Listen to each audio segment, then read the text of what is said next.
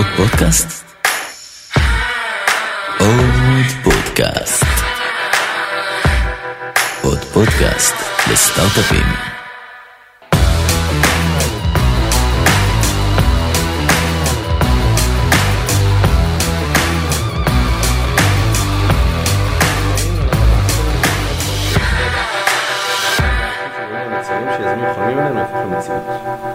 אני דוד קלר, שותף מייסד ומנכ"ל סטודיו פריים, ואיתי יאיר קיווייקו, מנהל השיווק שלנו. אהלן. תודה גדולה גדולה לחברים תומי וגיא מעוד פודקאסט לסטארט-אפים שנותנים לנו את הבמה, וכל משפחת עוד פודקאסט המתרחבת. היום אנחנו שמחים לארח אצלנו את שר פרידמן. היי שר, מה העניינים? מצוין. ספר לנו בכמה מילים על עצמך. על עצמי. עצמך? כן. בוודאי. קודם כל, למרות שאני כבר בן 47 ו-25 שנה בתל אביב, אני עדיין אגדיר את עצמי כירושלמי שנולד בירושלים. זה כל הירושלים. ברור. אה, ושהכרתי את אשתי שהרמתי לה ז'קט בבר. בירושלים. לא, בתל אביב. הרמת מה, גנבת? לא, ביקשה שאני ארים מהרצפה, התכופפתי, הרמתי, ומאז אנחנו כי ביחד. הרמת זה יכול להיות גם... ושיש לי ארבעה ילדים, אחד בן עשר, ריו, אחד בן שבע, גורי, ושתי תאומות, ריילי ודורי, בנות שלוש. בהצלחה. אה, ואני רץ הרבה להנאתי ברחבי אה, פארק הירקון והים של תל אביב. ספר לנו על אופן, מה, מה אתם עושים ומה התפקיד שלך בתוך האירוע. מה אנחנו עושים? נראה לי בסוף, אם נתמצת את זה, אנחנו עוזרים למותגים לצמוח בכל מיני כלים. וכשאני אומר כל מיני כלים, אז בתוך הבית יש לנו עיצוב, מיתוג ופרסום. והשאלה שאנחנו מרוכזים בה, אני חושב שאנחנו נפגשים עם אה, אנשים, עם, עם לקוחות פוטנציאליים, הוא, השאלה היא איך אנחנו יכולים לעזור לאותו, למי שאנחנו מדברים איתו, ולפעמים העזרה היא נעשית בהפניה של, אה, כמו שדוד מכיר, ובכלל משהו שהוא לא קשור אלינו, לאדריכל, למעצב מוצר, ליועץ עסקי, ולפעמים העזרה נעשית אצלנו בתוך הבית, כאשר אין לנו איזה מודל שאנחנו באים איתו בראש, אלא אנחנו יותר באים בגישה של איך אנחנו יכולים לאפשר לך להיות יותר ממה שאתה היום. במרבית המקרים זה מצליח. רצית בכלל אה, להיות כדורגלן, אבל איכשהו מצאת את עצמך לומד אה, עיצוב, איך, איך דבר כזה קורה? אז קודם כל, לדעתי, אני הכדורגלן היחיד שלמד ב... שהיה באגף הנוער באותו שבוע יחד עם אה, מגרש אימונים בכדורגל. אני, לשמחתי... בית"ר או הפועל? הפועל. לשמחתי, ההורים שלי די התעקשו, וגם די אה, אה, החדירו לי שחשוב לפתח כמה מיומנויות כשהייתי צעיר, ילד. אה, אז יחד עם זה שיחקתי כדורגל, הייתי בחמש יחידות מתמטיקה בבית ספר. ולמדתי ציור באגף הנוער. היחיד בארץ. משהו כזה. ולמד, ולמדתי ציור באגף הנוער, אז בסוף יצא איכשהו שלא הייתי רק בתוך אה, דבר אחד, וזה נראה לי השתלם ב- בהמשך החיים. ובעצם במהלך הלימודים אתה מתחיל אה, לעצב הזמנות לאומן 17, שפעם זה היה חתיכת מותג כן. הייתי בא, הייתי בא בזה, הייתי בא למ- למסיבות שם. מתל אביב. לליין שלו, כן. יש לי בנות דודה מירושלים, היינו חוגגים שם. אז כבר באמת הבנת שזה מה שאתה רוצה לעשות בחיים? אה, כדי להבין איך הגעתי לעצב הזמנות, נראה לי צריך צעד אחורה, כי אני התחלתי לעשות סיבות בגיל 18, מיד שסיימתי את הבית ספר, ו... ואז היינו עושים סיבות מחלקים הזמנות, רוב ההזמנות היו הזמנות שנעשות בבית דפוס בשחור לבן, או בצבע אחד נקרא לזה. אה, יום אחד, ו... אה, ו... ולא הייתי איש לילה אף פעם. אה, ו... שאלתי מה אני אעשה, אמרתי, טוב, ידעתי לצייר יפה, אולי נלך ללמוד עיצוב, הלכתי לויטל בתל אביב, כי היה איזה אה, גל אה, אה, הגירה מירושלים לתל אביב, אז הרגשתי שגם נכון לי ללמוד מחוץ לירושלים, והתחלתי ללמוד בשנה א'. מה שהיה נחמד בויטל, שאני לצערי לא מיישמים את זה היום בשום בית ספר לעיצוב, בשנה א' לא נתנו לגעת במחשב. היית צריך לגע... לעשות כל הפרויקטים בידיים, שזה היה מדהים, וזה, לכל החיים אני אומר לזה תודה. אבל בסוף שנה א', בעצם שפתאום קיבלנו הזמנות, אני ממש זוכר איפה קיבלנו אותם, חבילה בצבע. פתאום קיבלנו הזמנות לחלק בצבע. הייתי ליד המסעדה של אייל שני, היה אוקיינוס בירושלים, ופתאום אמרתי, וואי, מה זה, איזה מגניב, והזמנה בצבע, ושאלתי את אייל, שהוא היה אחראי על זה, מצד הבעלים של האומן, מה זה, מאיפה זה, מי עשה, מי עיצב את זה? אז הוא אמר, זה מי שעיצבה, אז אמרתי, אבל אני רוצה לעצב. אז הוא אמר, יאללה, סבבה, תעצב אתה. והלכתי לעצב את ההזמנות בלי שידעתי מחשב.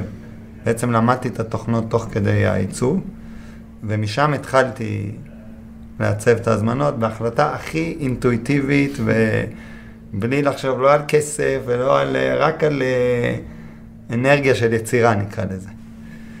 הדבר השני שחוויתי בתוך התהליך הזה, וזה באמת אני חושב שמעטים המעצבים בכל התחומים שזוכים, אני הייתי גם זה שעיצב את ההזמנות, גם זה שמחלק את ההזמנות, וגם זה שתולה את הפוסטרים, וגם זה שמקבל את האנשים במועדון. בעצם זכיתי לראות את כל המעגל העסקי שמסתובב סביב בסוף מה שאתה שם על, ה, על המחשב בבית, הייתי, הבנתי את כל המעגל. ואחד הדברים שדי אינטואיטיבית הבנתי, זה שבגלל שבתל אביב יש הרבה מסיבות, היה, גם היום. היום אין. אה, היום אין, אבל אה, יש. באופן כללי. ההזמנות הן אה, בטלגרם. אה, אז הייתי, ראיתי את כל ההזמנות, ואמרתי, טוב, אני צריך לעשות משהו אחר, שירימו את שלנו, את של האומן, הייתי מביא לבית ספר בשנה ב'. אז אמרתי, טוב, אני טוב בטיפוגרפיה, ב... אז אני אעשה, נראה לי, משהו שאני טוב בו, קל לי, וגם אף אחד לא עושה אותו. אז זה יצא כזה שלאט לאט נהיה לזה, זה נהיה כזה שם דבר, וכל הברים ובתי קפה ביקשו ממני לוגו ותפריטים וזה, והיה לי שתי בנות בכיתה שעזרו לי, כאילו פתאום נהיה לי כזה. מלא דברים שהתעסקתי איתם, ככה ש... די, ועשיתי את זה די מה, באמת מאנרגיה של עשייה, אז ככה שלא באמת תכננתי, אבל ברור שהבנתי שזה מה שאני אוהב לעשות, כי באמת, עד היום אני נהנה די- באותה צורה, רק פשוט בפרויקטים אחרים. על העבודת גמר שלך, שהייתה טיפול. עבודת גמר שלי, אמ, מה שהחלטתי לעשות, זה החלטתי מראש לעשות משהו שלא נגעתי בו אמ, בחיים. אמרתי, לזה אני, בזה אני רוצה להת- להתמקד, ושמתי לב שמעולם לא דיברתי עם אף אתיופי. באמת, זה כאילו נראה מצחיק, אבל רוב, לא יצא לי עוד לדבר, וגדלתי איתם ב... היה לי שנה שגרתי במבשרת, והם היו שם במרכז קליטה, ולא דיברתי עם אף אחד, אמרתי, אני רוצה ללמוד את העולם שלהם. ומה שעשיתי זה, הצבתי פונט שהוא בעברית ואמהרית, כאילו שתי השפות נטמעות אחת בשנייה, וזה היה כאילו איזו אמירה, סוג של אמירה חברתית שאפשר אה, לשלב, אה, לשלב אותם בתוך התרבות. מדהים. ובעצם אחרי הלימודים, אתה ואייל אה, פותחים את אופן, לא אחרי הלימודים, בסוף שנה שלישית. סוף שנה שלישית, שזה בגדול, תמיד אומרים למעצבים, אל תפתחו סטודיו כשאתם אה, תעבדו איפשהו. שתפשפו. כן. תתגלחו על מישהו אחר. איך, אה, איך זה בכלל אה, עבד לפני 20 שנה, ש, שלא היה את כל מה שיש היום? זאת אומרת, גם היית צריך איזושהי תשתית ו... אז אני אגיד כמה דברים על זה. קודם כל, אני לא, לא אגיד למעצב, אני לא חושב שיש דרך אחת לעשות באופן כללי בחיים. לך עם האינטואיציות שלך באופן כללי כמעצב, זה מאוד חשוב, גם בתוך העיצוב, אבל בכלל. אינטואיציות זה דבר מאוד חזק אצל מעצב, ואם הוא קשוב אליהם, אז הוא, יכול להגיע רחוק. האמת, אני בכלל באתי להודיע לאייל שאני עוזב את האומן. עשינו ארוחת צהריים אצל אה, רושפלד במסעדת אה, תפוח הזהב. תן לי להודיע לו שאני עוזב. די, התעייפתי מהחיי הלילה והרגשתי שיש לי גם מספיק אה, לקוחות בעיצוב. הוא אמר לי, תשמע, גם אני רוצה לעזוב. בוא נפתח חברה. אמרתי לו, יאללה, בוא נפתח. ככה, לא הלכתי, לא חשבתי, לא התייעצתי, הקשבתי לבטן שלי, כי הרגיש לי שהוא מביא משהו שאני לא מביא. אז אתה שואל אותי, אני לא הייתי פותח חברה לבד, לא הייתי עושה את המהלך, לא הייתי חושב עליו אפילו. אבל הוא נתן לי את הזווית הזאת, ועד היום אני אומר תודה על כל מה שהוא מביא, למה שאני לא מביא, כאילו, בתוך המערכת יחסים. אז אינטואיטיבית הלכתי עם הדבר הזה. ובקשר לדבר השני, אנחנו כבר שוכחים, גם אתה וגם אני כבר הרבה שנים אחרי הלימודים. אבל אחד היתרונות שאתה צעיר, מה שאומרים אין שכל, אין דאגות. זה לא סתם. לא ידענו, לא חלמנו לאן אנחנו נכנסים. אם היו אומרים לי לעבור את מה שעברתי בשנים הראשונות, לא יודע אם הייתי מסכים לזה, כנראה שלא. אבל כשאתה הולך ואתה לא יודע, ואתה בא לתחום נקי, ואתה בא אליו עם האנרגיות הנכונות, אז אה, קורים דברים מעניינים. אז ככה, אם אנחנו נרוץ אה, 20 שנה קדימה, אז באמת אופן עבדה, עבדתם די עם כולם, עם כל המותגים הגדולים, אבל אני דווקא רוצה שנדבר רגע על החברות הטכנולוגיות שאתם עובדים איתן. אה, ספר לנו קצת על זה, מה בעצם ההבדל בין לעבוד נגיד עם אה, פריגת ואל על, לבין לעבוד עם... אה, קלטורה. עם קלטורה. קולטורה. אז אה, קודם כל, אני נראה לי צריך להבין את הקונטקסט שדרכו התחלנו לעבוד עם החברות הייטק. אנחנו בשנת 2010, בערך לפני עשר שנים, אה, זכינו ב...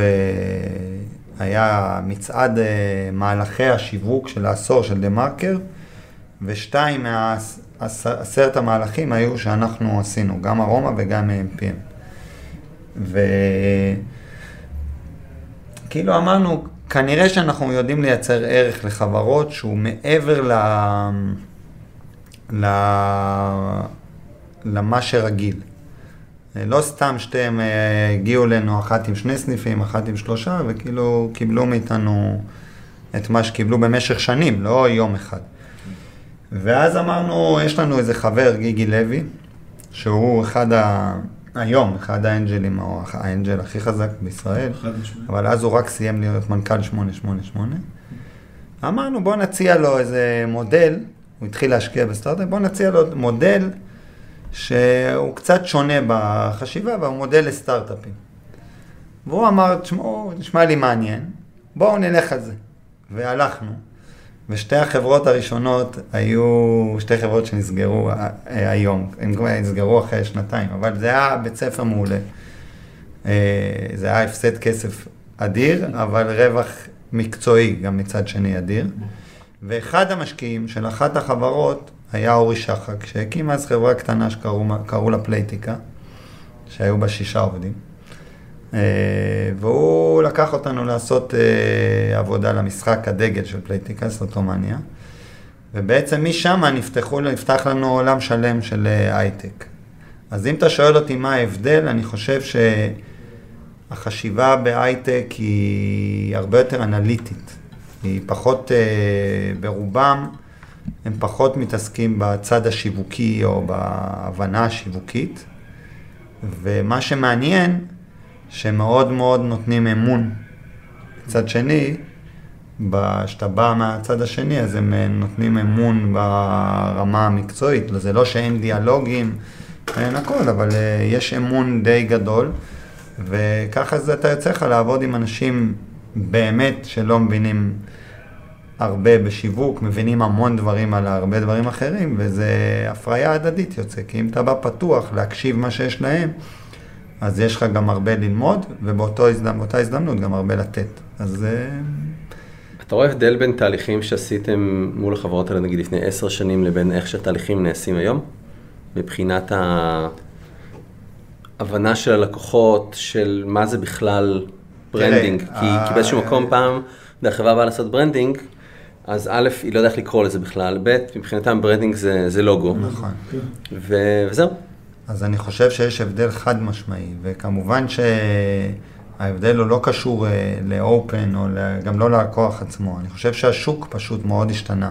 הכניסה של הטלפונים החכמים, העובדה שגוגל אה, החליטו על עיצוב כמשנה, ששינו את כל הממשקים שלהם, נותן היום לכל בן אדם, לא משנה מי הוא ומאיפה הוא, הוא מתעסק במהלך היום-יום שלו עם ממשקים מעוצבים ברמה גבוהה. לא משנה באיזה איזה חברה, איזה טלפון, גם סאמס, כולם אישרו קו בעצם למה שאפל בזמנו הגדירו. במקרה אתמול ראיתי את ההשקה של אייפון 1, את ההרצאה, של, את ההשקה עם סטיב ג'ובס, ואתה מבין כמה אפילו אפל נראים שם, זה נראה כביכול ישן.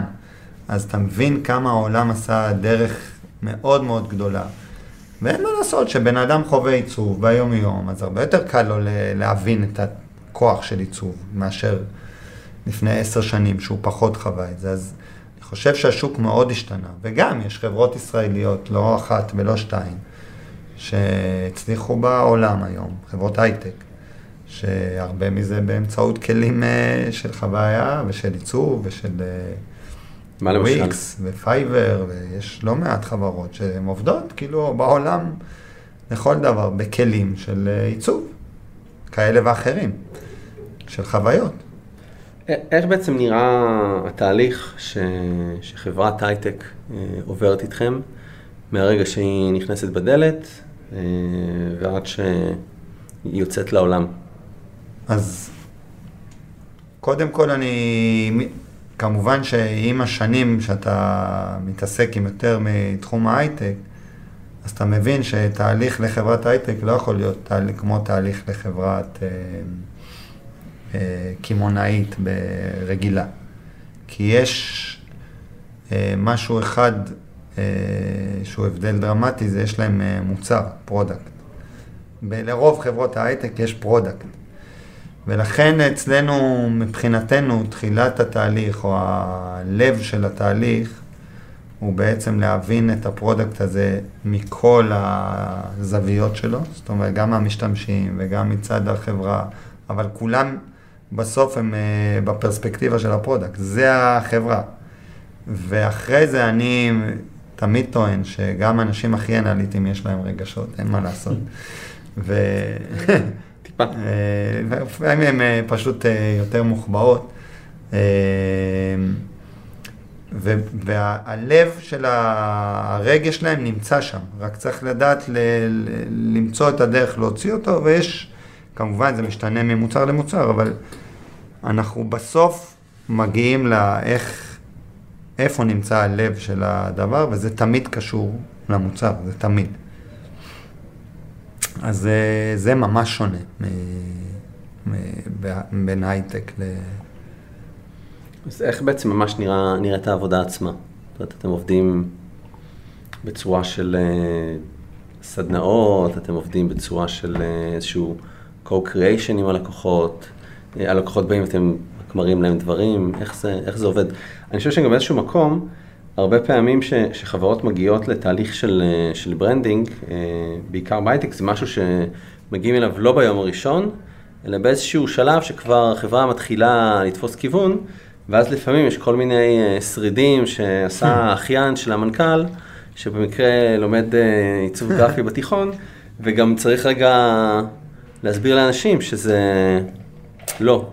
אז, אז אני, תראה, תהליך הוא, אני תמיד אומר ל, ללקוחות, תמיד מי שמולנו ידע יותר טוב על העסק שלו מאיתנו, אין מה לעשות, הם חיים את זה, הם הקימו את זה, הם יודעים, אין, אין, אין מה לעשות.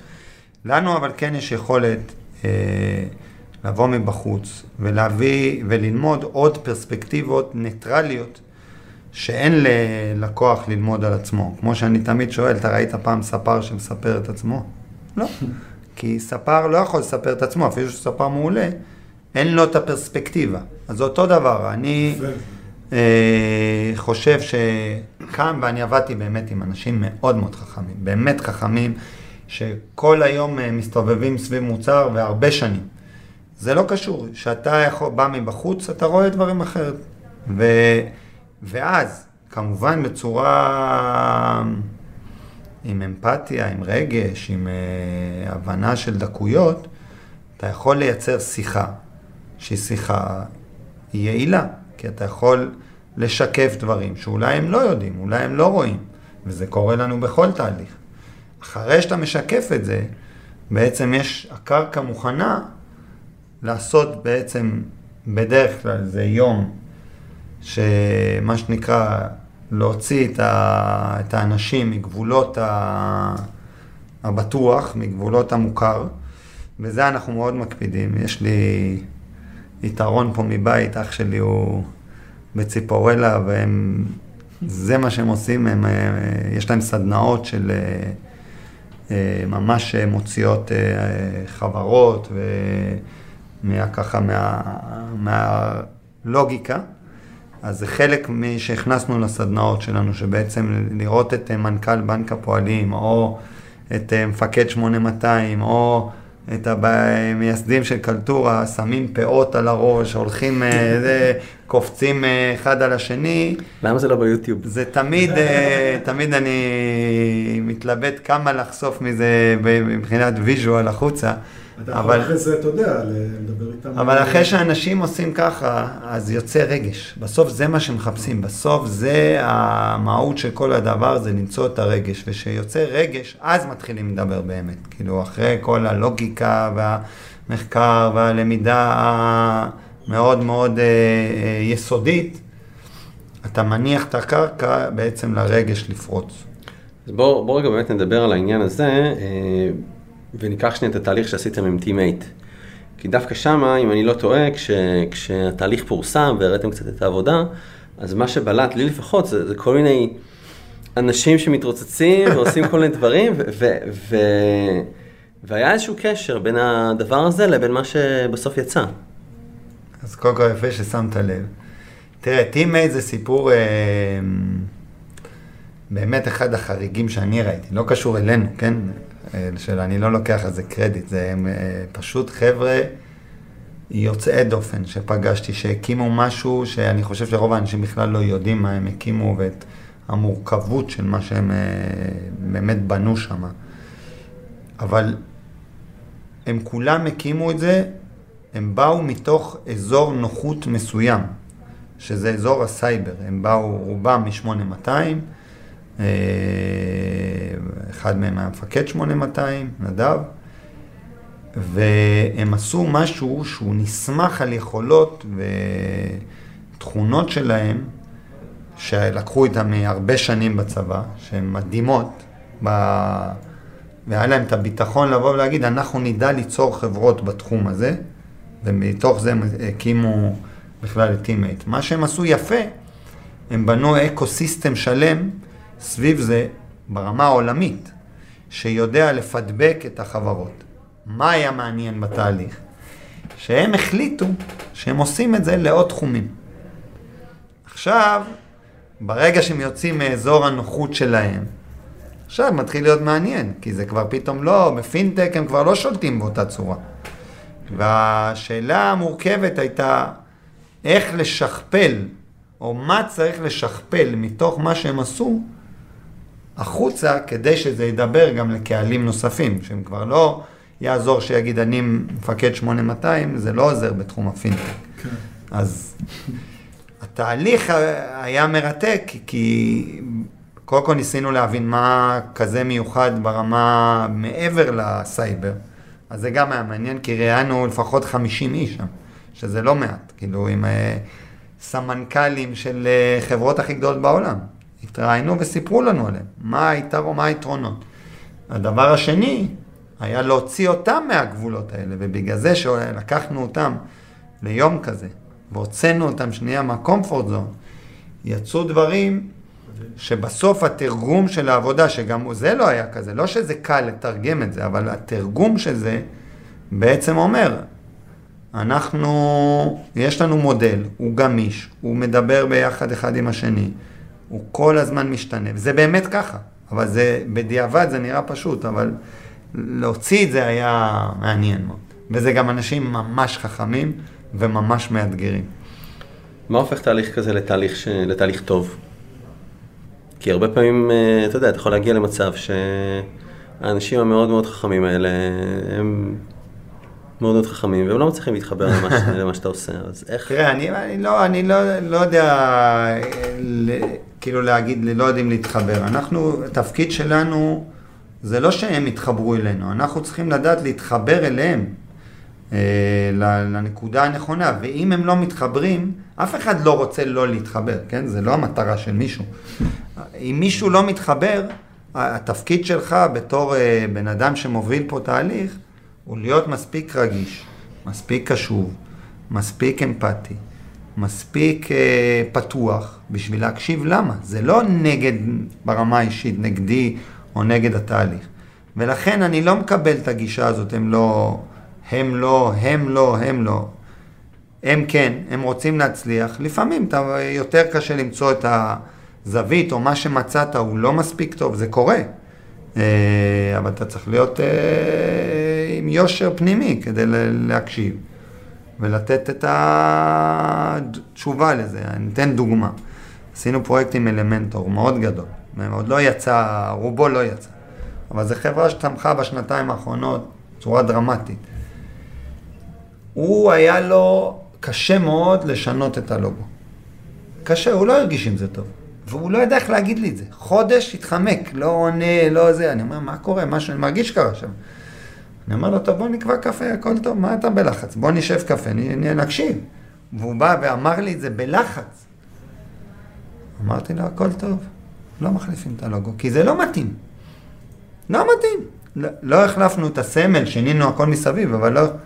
כי בסוף זה שלו, זה לא שלי, וגם הלוגו יש בו הרבה דברים נכונים. או מקרה אחר שהיה לנו עם קלטורה, שדומה למה שסיפרת.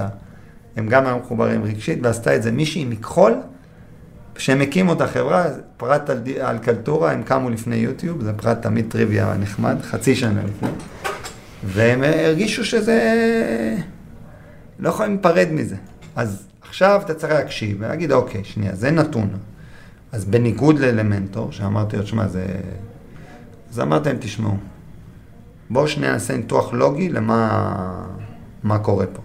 אחד, הסמל שעשיתם באופן הזוי, שלא צפיתם אותו, הוא, הם בתחום הוידאו, כן? קלטורה בתחום הוידאו, הוא מה שכל user ביקום כולו קורא לו שהוידאו נתקע, לא עולה, יש שמש כזאת שמסתובבת סביב עצמה, ככה, זה הלוגו שלכם.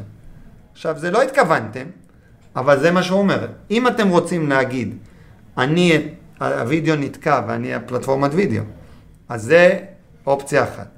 אופציה שנייה היא לדעת לתרגם את אותו מהות של לוגו, רק לשנות אותה טיפה, להבטחה אסטרטגית. אמרו, צודק, לא נשארים עם זה, נתנו להם תרגום, אישרו אותו בדקה. אז שאלה, אתה יודע, זה הכל יותר מנומק, זה לא קישוט, זה לא... אחד, ה, אחד האתגרים אולי הגדולים של, של משרדים מהסוג שלכם, זה, זה בעצם לייצר תהליכים שהם, או נקרא לזה מערכות יחסים שהן ארוכות, ארוכות טווח עם הלקוחות, ומיתוג במידה מסוימת זה תהליך שהוא חד פעמי. איך בעצם מייצרים את ה... איך מעמיקים את המערכת יחסים? זאת אומרת, ברור שלקוח שהיה מרוצה וחוזר עם חברה אחרת ומשקיעים וכו', זה, זה ברור, אבל איך, איך נשארים עם החברות? קודם כל זו שאלה, שאלת מיליון הדולר, שאלה מעולה. אה, אז תראה, לפני הכל, זה, יש פה שני, שני פרמטרים שצריך להתייחס. אחד, צורך. אם אין צורך לחברה, אתה לא תשאר איתה. אם אין לה צורך בך יותר, אז גם אם תעמוד על הראש, היא לא תצטרך אותך. אתה יכול להישאר ברמה חברית, אה, להרים טלפון, אבל עסקית, אם אין צורך, אין צורך, או שיש היקפים כאלה שאתה לא כן. פחות כאילו בנוי אליהם. דבר שני, אם יש צורך, אתה צריך להיות שם בשביל אה, לדעת להכיל, אבל בשביל זה בנינו מערכת שיודעת להכיל. זה נכון גם לשוק הרגיל. רוב הלקוחות שלנו, דרך אגב, בהקשר הזה, הם בשוק הרגיל. כי החברות הייטק הן, יש טוב, קשה להגיד חברות הייטק בכללי, כל אחת יש לה את העניינים שלה. אז. כן. איפה אתם תהיו עוד חמש שנים, אתה חושב? איפה אופן תהיה? תשמע, זו שאלה שדבר אחד לא השתנה. שואל שמואל? לא, דבר אחד לא השתנה.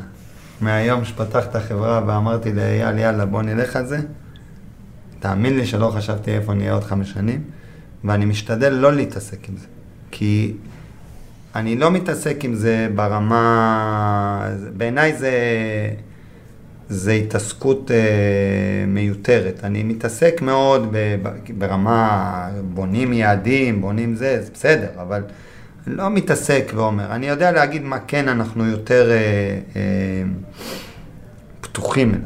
אנחנו פתוחים, וזה קורה לנו יותר למפגשים שבהם יש לנו חלק אה, עסקי בתוך אה, חברות, ואז יש לנו אפסייד קצת אה, יותר רחב ויותר מעניין, ו...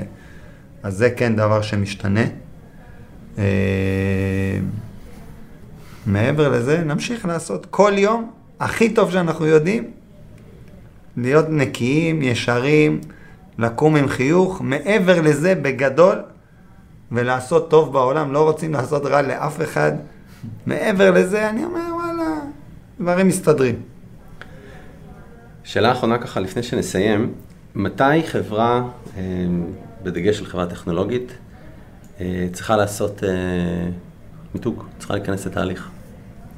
איך יודעים שצריך... תראה, אני, אני? לא חושב שיש כלל, אה, כאילו נוסחה, אני אומר נוסחה טכנית, וזה קשור יותר לעולם הרגש. אני חושב שחברה מבינה שבאמצעות אה, מותג נכון, היא תוכל לאפשר לעצמה יותר אה, הזדמנויות עסקיות, או צמיחה עסקית מסוימת, או שהיא פיתחה שלל אה, דברים והם צריכים אה, לייצר אריזה בצורה אחידה יותר, שתייצר בסופו של דבר אה, אה, דרישה יותר גבוהה. זה רגע שחברה מבינה שהיא צריכה לעשות קפיצה. עכשיו, לפעמים חברות מבינות את זה לפני שהם התחילו את החברה, זה היה לנו יזמים שגייסו כסף והתחילו במיתוג, כי הם הבינו שזה ישנה מאוד את כל השיחה, את השיחה מול משקיעים, את השיחה מול הלקוחות הראשונים, הם, הם הבינו את זה. ולפעמים חברה מגיעה אחרי שלוש שנים, אחרי חמש שנים, אחרי עשר שנים. זה, אין לזה חוק אחד. יש לזה... אבל אני תמיד אומר, זה, אין לזה שום תפקיד אה, של יופי. זה, זה לא תפקיד של יופי. התפקיד הנכון של מיתוג הוא לשקף צורך עסקי. זהו. בסוף, זה הרגע לעשות מהלך שייתן לך קפיצת דרך עסקית אה, בחיי החברה. וחברה מרגישה את השלב. אני, דרך אגב, אני רואה שחברות יודעות ברוב המקרים כן לזהות את השלב הזה. גם חברות שהן פחות מיומנות בשיווק, הן יודעות להגיד בבטן, לא יודעת בדיוק לנתח, אבל יודעות את ה... וזה נכון את גם, הרגע. זה נכון גם ל rebranding? בעיקר לrebranding. בסוף, אני תמיד אומר, זה רוב החברות שבאות לפגוש אותנו זה rebranding, רוב החברות. כי חברה בתחילת דרכה, רוב החברות, 90 אחוז מהחברות, הם, הפוקוס שלהם הוא כל כך על מוצר, ב, רק לצאת לשוק, להיות, להרגיש, להבין. פחות מעניין אותם, שרגע שהם מבינים שיש היתכנות, שיש פה, זה רוב החברות. לפעמים, יש יוצאים מן הכלל, עד היום בינתיים שנגענו ביוצאים מן הכלל זה הלך יפה מאוד, אבל זה לא יכול להגיד שזה מתמטיקה שזה עובד ככה. תלוי באיזה תחום, באיזה, מי היזם גם, באיזה בשלות הוא בעד, יש הרבה אה, דברים שהם אה, נלקחים בחשבון. שר, תודה רבה. יאללה, בכיף, איזה. כיף. אה, היה תענוג.